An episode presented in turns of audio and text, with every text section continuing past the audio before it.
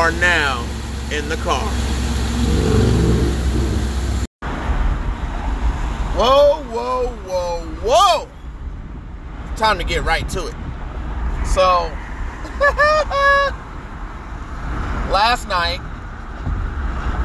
the NFL decided to hatch and open up and come out.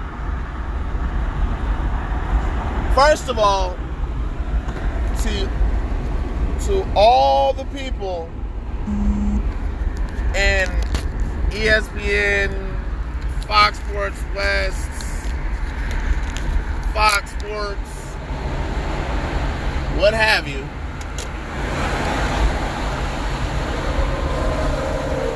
Dak Prescott rubbed it in all y'all faces. I just want to start there.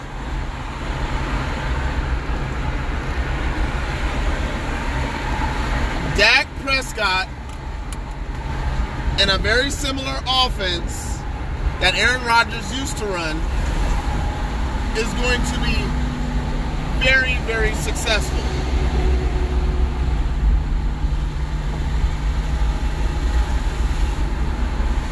I still have my heart on Washington winning the division. But from what I saw last night, I don't care what none of y'all say. Dak's not a fourth round pick. Just like Tom Brady's not a seventh. He's always been a gamer. That's the dude we saw last night.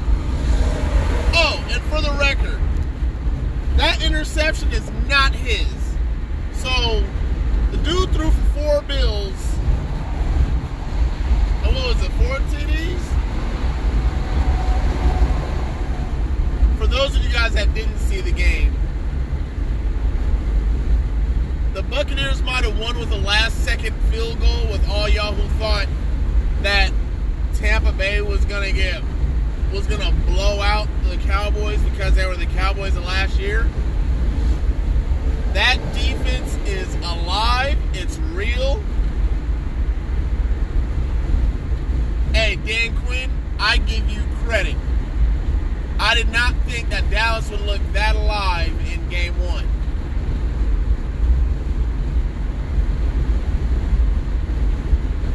That being said, I'd also like to give credit to the NFL and the NFL Players Association.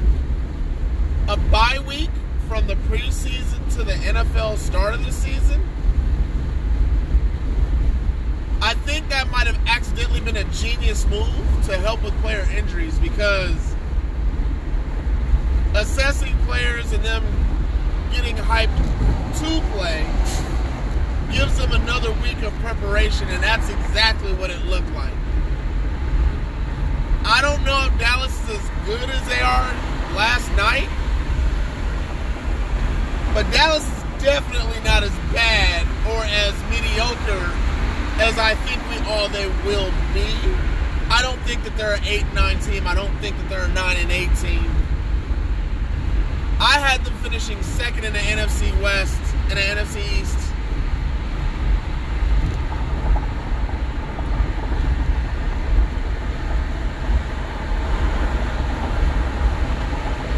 After seeing that,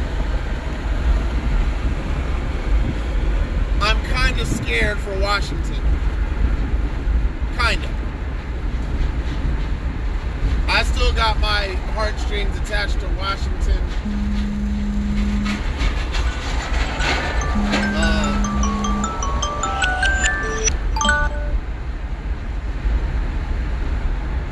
and I guess I know I just said it all. um, wow, Tampa Bay.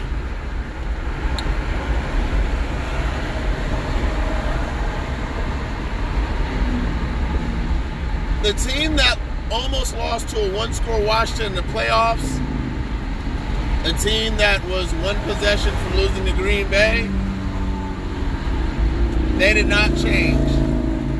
The only difference is, is Gronk played like he was three years younger. And I'm gonna say right now, the scary part about Tampa, Antonio Brown is back. That's all I gotta say. Oh, let me just comment one thing on this five good minutes. I do not like running backs wearing quarterback numbers in the NFL. I'm sorry, that's a that's a college thing. This is the pros.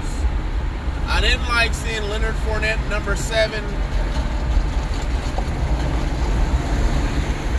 Uh, there was a cornerback for Dallas Lewis. He played his butt off, but he's wearing number seven. Like, come on, man. Can we just get these guys the regular numbers? The NFL is supposed to be different. I understand it's supposed to be like fun, but I mean, like, come on, man. Like seeing Marcus Parsons at number 11. Next thing you know, offensive lineman is, well, can I wear number one? Like, come on, man. Can we get these dudes to just wear regular numbers? Next thing you know, quarterback of New England is actually going to wear number 50. Like, when does the ridiculous stop? Like, come on, man.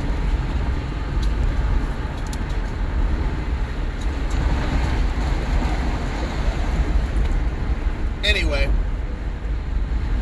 what a great game. And I'm not going to harp on the fact that the referees missed an offensive pass interference inside of two minutes in the fourth quarter while Tom Brady's driving on a third down play. I'm just saying. Oh, and mind you, I do have a very, very early prediction. I'm saying it right now. The Minnesota Vikings. I'm calling it right now. Hear me out. The Minnesota Vikings are going to get rid of Zimmer, and they're going to get rid of Kirk Cousins, and Byron Leftwich is going to be the coach of the next regime of the Minnesota Vikings. It's coming soon. It's coming fast. Look, I saw Tom Brady butt heads with Byron Leftwich last night. Whatever happens this season, Byron Leftwich is done in Tampa Bay, but not for bad reasons. He's not going to want to work with somebody who changes the play, yells from the middle of the field, no, no, no, and then throws a pass that almost gets interception, uh, intercepted. I'm telling you right now, Byron Leftwich and Tom Brady are not going to be paired together for a whole nother season. They won't. Byron Leftwich is going to get a job. Look, my heart says Cincinnati, but I just have a feeling Cincinnati won't fire the coach when they need to. So, if Byron Leftwich does not go to Minnesota, he'll end up in Cincinnati. Those are the only two teams. I don't think he'll take the Texas job. I think he's smarter than that. The, you know what? He could take the Arizona job. Because I think better than taking the Cincinnati job with Joe Burrow is taking the Arizona job with Kyler Murray. And that I would love. Bring my boy back to Arizona and have him run my Cardinals. I'm just saying. So Byron Leftwich is either going to go to Minnesota, which I just have that feeling he will. Would love to see him back in Arizona, and on a slight chance, Cincinnati.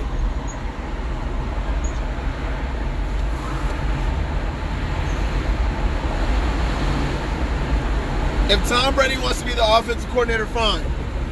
But you don't change the play, make the wrong decision that almost gets intercepted. I'm just saying. But you heard it here first.